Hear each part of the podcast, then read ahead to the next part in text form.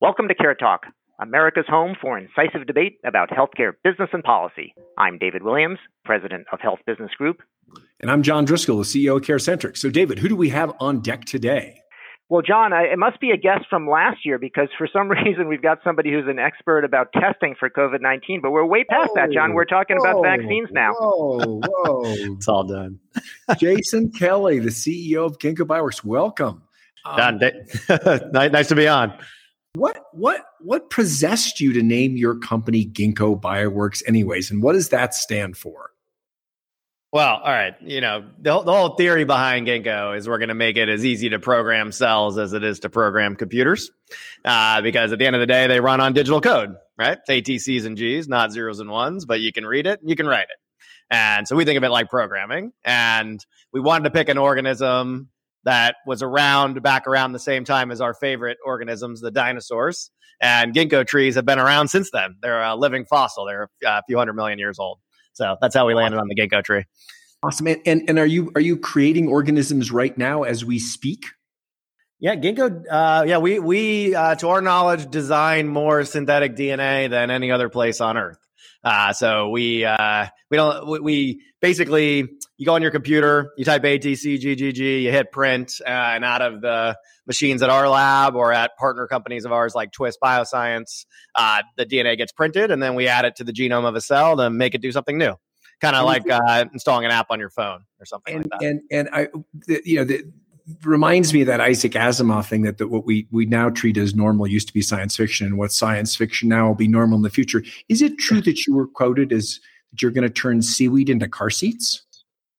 Seaweed into car seats. That's not, you know, anything is possible uh, that I could have been quoted on. I, you know, pro- probably, you know, actually, I'll tell you a thing that just came out um, from a really cool company, uh, uh, a company called uh, Bolt Threads, just announced they were going to have a, a partnership with uh, Adidas to, to do mushroom based shoes. And so they have these really cool, it, it, like just came out like two days ago and you see them like grow these giant like look like giant marshmallows of mushrooms, and then they've they've turned it into like a like one of the kind of classic Adidas shoes with Adidas. So, so yes. David, I'm not gonna I'm not gonna get into a reference to you and mushrooms. So why don't you ask the next question and get us? Yeah, back. well, John, I'm gonna have to say I'm, I'm I'm a little more concerned than I was before. I mean, you told me you had this ginkgo guy coming on. I thought we were going to be talking about supplements because I I use that to cure my depression and insomnia, et cetera. But no, no, I think you know this is quite interesting, obviously, on the synthetic biology. Now, like uh, like everybody else, you've been pulled in the other direction, you know, due to the due to the pandemic, and and testing is one of those things that was just you know just a, a major issue that that you and I know John identified uh, up front along with with many others. But maybe we could just roll back a year or so and say, you know, what have been some of the issues since since the start of the pandemic as they relate to testing? Yeah, I mean, so, just so you know how we got into it, right? Like so Ginkgo's goal, like I said, is to you know program cells like you program computers, and you know just like Google would have cybersecurity or or PayPal would have fraud detection.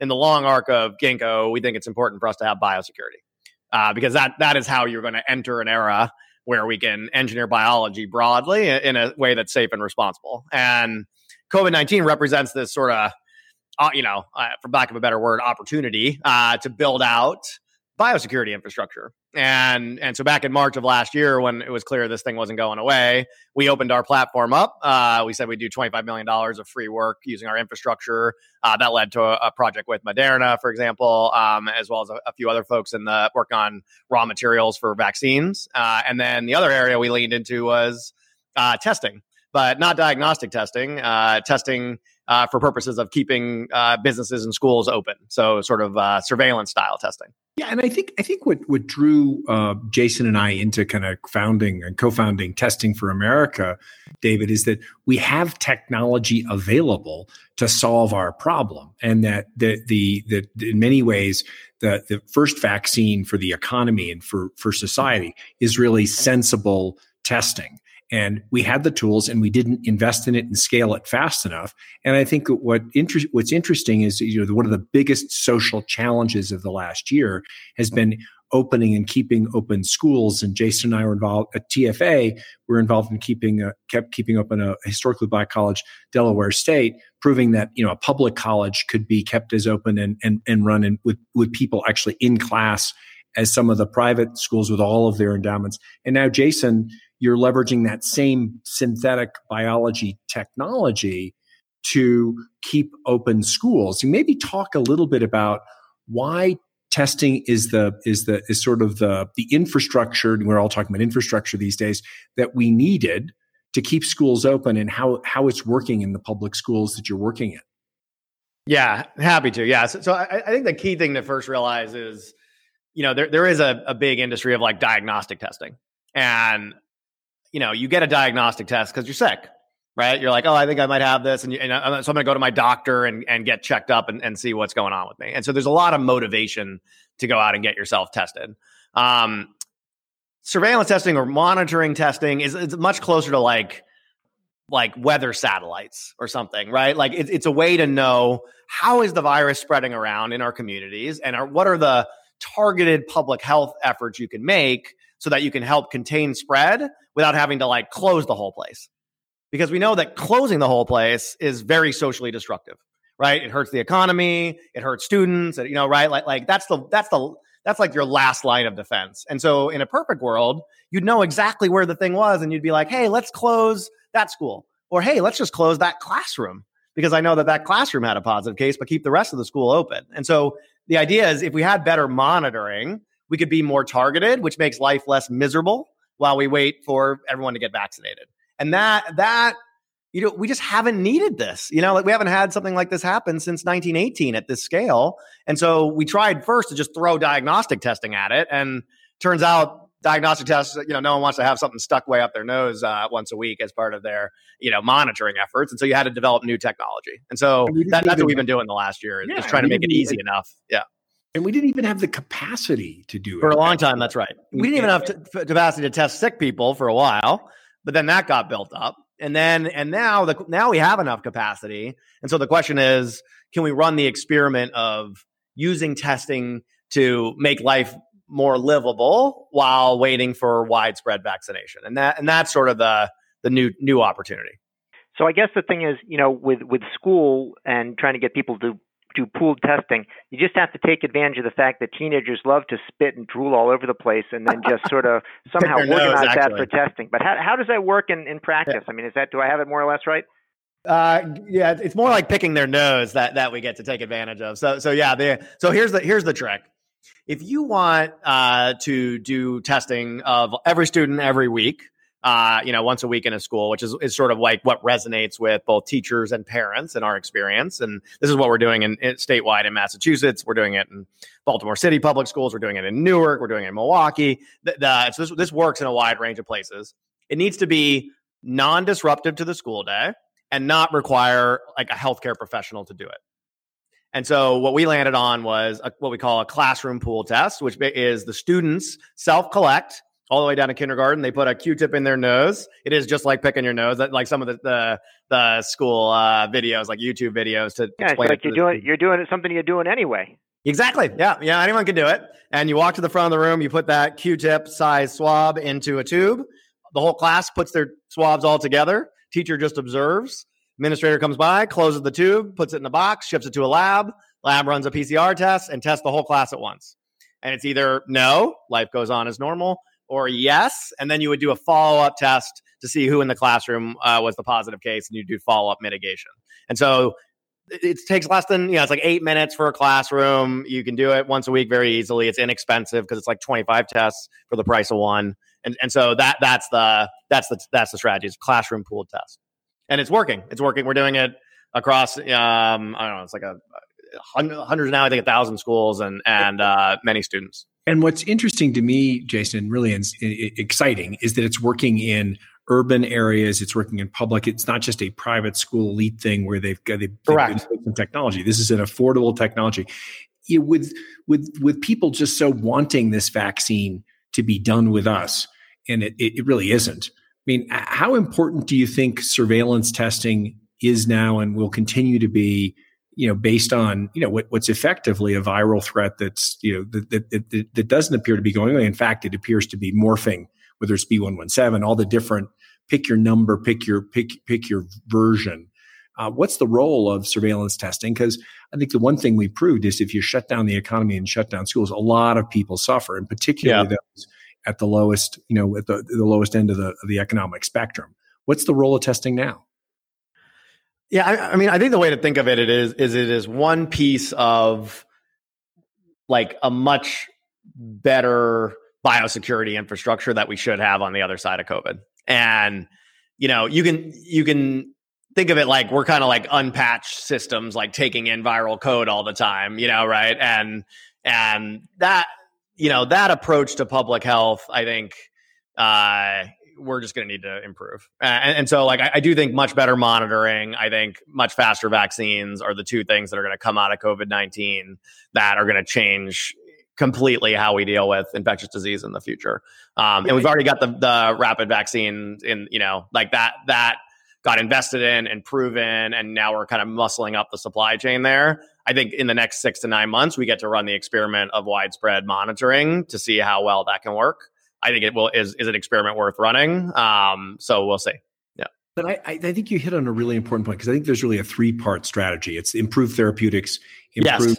Thank you. Vaccines yeah. and and testing. It's what happened with therapeutics, John? Well, you know, this, they're, they're, they're, they're continuing to get better. That that that that uh, Regeneron cocktail. Yeah. It's and and they're figuring out a way to get it into workflow at the appropriate time. And there's and there's other therapeutics behind it. But I think that what the for me, what the variants show is that this is not going away. That this that this the taking in un, un, you know this new code. Uh, or, or really new threats. Yeah. But I, I still worry that there's not an awareness that we've just had effectively I don't buy the China the China story, but effectively a war on our our society delivered through a, a, a you know a, a biological vector.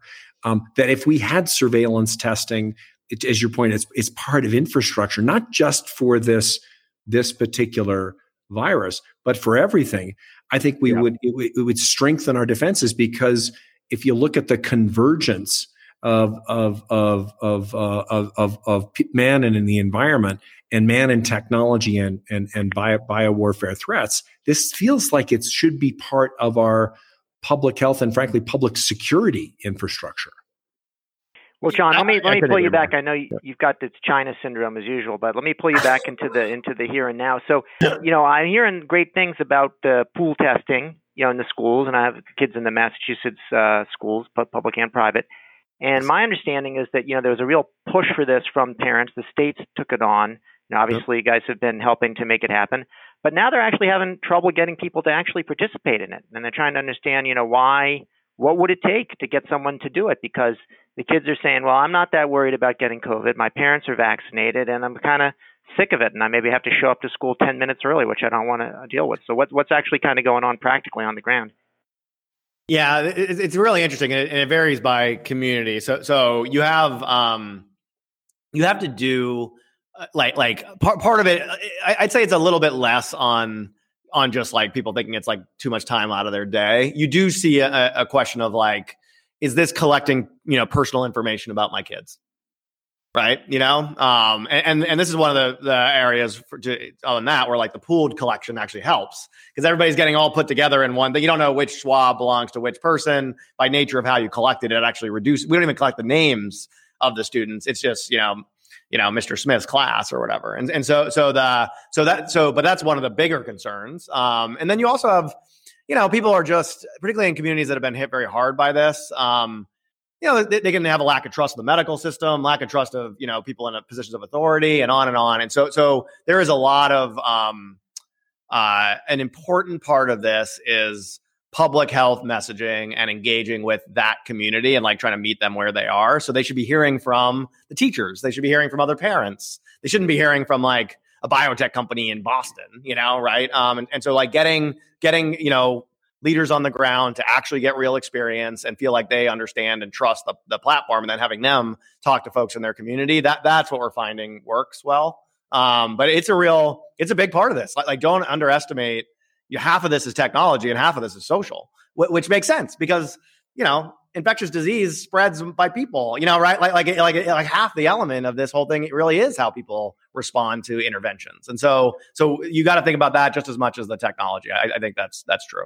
yeah see david that's where i think that this tech this this notion of it as being kind of part of our not just public health but personal health security infrastructure is it mm. we've got to sort of have a different view of this. This is this is you know in uh, with zoonotic viruses, viruses that can jump from different species to us. We, we are we are going to be dealing with more and more of these threats, and that's why I think that what Jason's doing is path breaking uh, around creating that uh, a rationale and, an infrastructure that I think is going to be is going to be essential because I, I suspect that um, you know this won't be the, the the the only COVID virus. I mean, we're actually seeing these other versions of it are just new new versions of COVID viruses, and there'll be more. And I think that with the right infrastructure, but I but I do think there's basically COVID fatigue, and yeah. I, and it, without I, some combination of public and private leadership, Jason, I I think it's going to be hard, other than raw fear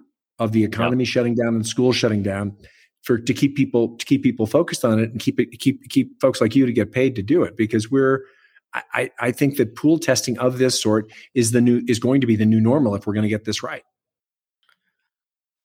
Yeah, I, I, I, I'm, I'm like sort of cautiously optimistic for the first time since we got involved with this, you know, year and a half ago or whatever, John. You know, the, the I, I think we've got you have federal leadership that is supportive of the idea of of building out this kind of technology for reopening schools. You have a lot of funding that's just gone out to states to support it, um, and you have, I think, you know, parents and state governments that are motivated to keep schools open. But you have a big unvaccinated population with students, and you definitely still have we still have a pretty you know we still have a big outbreak in this country, and so like balancing those things and and it, like it is a great opportunity to validate how um, how how monitoring on a regular basis can be used for containment. Um, I, I, think it's really a unique moment. Um, oh, the only other thing, I, um, well, yeah, I guess that's what I would say. Yeah. Well, John, you do, as usual, a good job of, of painting a nice portrait of the hellscape that's uh, that's out there for, for all of us. And I want to know this about is manageable, much, David. This is manageable. You know, you got to take more of that ginkgo. Yeah, but I, I, I take enough of it. I, I took the, I it's emptied the bottle. I, mean, I, think what's frustrating to me is we didn't invest in like yeah. we didn't overinvest in testing and surveillance and and containment up front because it's, it's, it's it's a it's a little bit like we we we we, we like like like like broad spectrum antibiotics that blow out your entire system when when you shut the economy down. We really couldn't target, contain, target, contain, heal uh, uh, uh, you know care for our, our our country and i think that's going to be the, the the the new model and i and i think what you know jason and i have been brainstorming about is how do how do we get people from a public health and a national security perspective dialed in there because um, the technology that he is adopting and applying to the private sector, other countries are using in both their national defense, their research, and their public health infrastructure. And winning that race and part of that is is keep is building up our capabilities here. Um, is is going to actually I think what what's going to drive economic success in the 21st century. I think biology is going to be one of the big vectors um, with with synthetic biology, with uh, big data and AI, where countries are going to, and you see it in China's massive investments in their biotech infrastructure. Jason, I don't know whether you want to speak to that. Yeah. But in addition to being public health oriented, it's also going to drive the economy.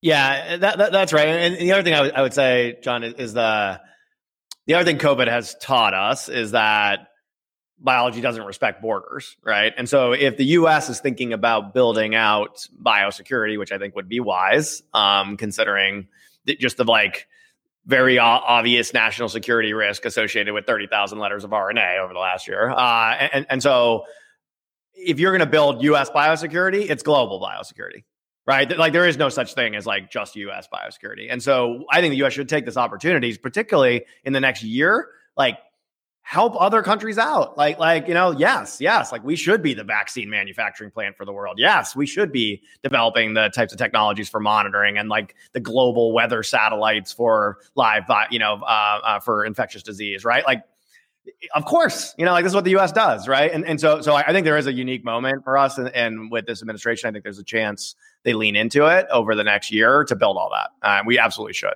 We should. So on the on the near on the kind of on the near term thing here, so John, you're going you're going to China, you're going to uh, five years from now. I'm, not, I'm having a hard time tracking. World, World War Seven. no, but I'm trying to figure out, John. Like, okay, we're going to get the schools reopened. Well, guess what? The summer's coming what what's what's going to happen in the summer? We're going to go around to the beach and figure out who's you know who's positive on the beach. How's what is how's the pool testing work uh, for that? Well, I, th- I, think it comes back to the social aspect that, and, and that Jason touched on, is do we have leadership that pays attention to public health and thinks more than you know one one Twitter cycle ahead? And with that, locally and nationally, I think we've. I, I do think that that that biz, private and public union uh, t- teachers, leaders, conservative, we do now understand that we have had a threat and it has hurt us. And I think turning that into action and and to Jason's point, there's a huge economic opportunity, but it's found foundationally we're only going to reopen the economy and keep it open and schools if we've got if we continue to build out this infrastructure. That's the lesson of the last six to twelve months. And so I'm I'm actually quite quite uh, uh, I'm probably modestly optimistic as well on that. But I think understanding the threat and the opportunity uh, is what's going to get us there because viruses. I mean, you look at Michigan right now. Yeah, uh, you're seeing explosions, micro explosions of the virus. It's unclear why. Um, I don't know whether Jason, you've got any experience in the pool testing in those schools, but they're mm-hmm. they're they're they're really suffering right now. They they don't have enough. Uh, I think they've got enough uh, therapeutics, but they're really suffering from just just uh, their, well. And then you're starting to see places close schools again, right? Like yeah. like this is what's going to happen. You know, like like th- th- this is my yeah, I mean, uh, you know, um, David, to, you know, answer your question, I, I, think schools are actually kind of a unique organ in society in the sense that they cross cut everybody, right? And so, so like, I actually think they're like kind of centers of like community or public health, like you know, like like they're unique in that respect. And so, so. They absolutely are. They absolutely like really like it's, it's it's like an unappreciated thing, but like if you actually start regularly doing monitoring in the schools, it's it like helps keep the schools open. It helps you know keeps kids safe and it also like gives you if you're a public health department in a state it gives you awareness of what's going on right and and so so like that that is uh it's your public health dashboard david i mean all right john david are you tracking john i got a question for jason so there's a lot of money involved here now jason when no one was looking you guys borrowed let's just round it down to a billion dollars from Uncle Sam. Now, this is, I think, in the same tranche as when Kodak had to give its money back, but you guys were legitimate. So you're going to pay it back. What are you What are you doing with it? We're talking about like global biosecurity infrastructure. You know what's what's what's going on? In all seriousness, we put some uh, investment. We got something riding on you guys. Yeah, yeah, yeah. So yeah, so we got approved uh, for a loan from the Development Finance Corp (DFC) uh, as part of. It, it's actually the first time there was an executive order last summer that allowed DFC to to provide loans to U.S. companies for the first time. It's it's been an international development organization in the past, um, and so and so we, yeah, we were one of the first uh, folks to be approved. Uh, and the idea is it's earmarked for this type of uh, bio, like building up biosecurity infrastructure in the U.S. and also like supply chain surety. So, and I'm like the work we've been doing in particular around uh, vaccine supply chains. That's that's what we're going to earmark a lot of it for. No. I actually have a question about that one. So on the, you know, we talked mostly about testing here. You mentioned up front that you had done some work uh, in terms of, um, you know, vaccine uh, development, and there's been, you know, really a terrific number of vaccines that um, manufactured at this point. It's notable that even with J and J out of the picture uh, for the moment, that you know the Pfizer um, and the Moderna vaccines have really scaled up, and you have some role in that. And I, I would like to hear just a little bit about that.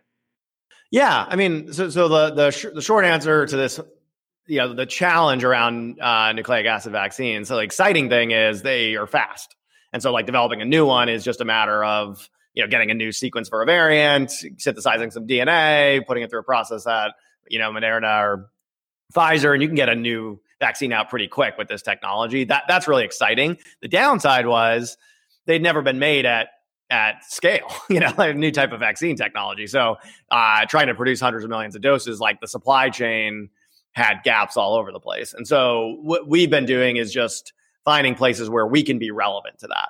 So the, the two big categories are basically um, anybody who is like doing a like a fermentation, like where you grow bacteria up to produce the DNA.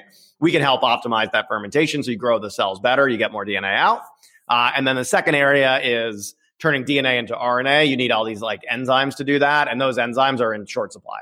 And so working on better ways to make those in the future so that the cost for mRNA vaccines goes down, capacity goes up, and you can maybe get these out to you know countries that aren't just the U.S. Uh, um, over time is uh, is where we see opportunity. So, but but, but I mean, that, but those vaccines, David, I think really make the point about why ginkgo, what ginkgo and what Jason's doing is so, is so exciting. And they, with the genetic code of the virus laid out, uh, within 48 days, we had a design for an mRNA vaccine that would work, that we could literally program to find, solve, and and and and, and cure uh, the body of this for this virus. It's it's pretty remarkable that we can now. Yeah, it's, it's uh, code as drugs, right? Like yeah. uh, in, in Moderna, you know, uh, they talk about it that way, right? They're like, yeah, the, the, the beauty of it is their drug is encoded in the RNA. You put new code, you get new drugs. Like that that's a it is a really exciting development. And and honestly, like you no one would have ever pegged it at the efficacy it ended up hitting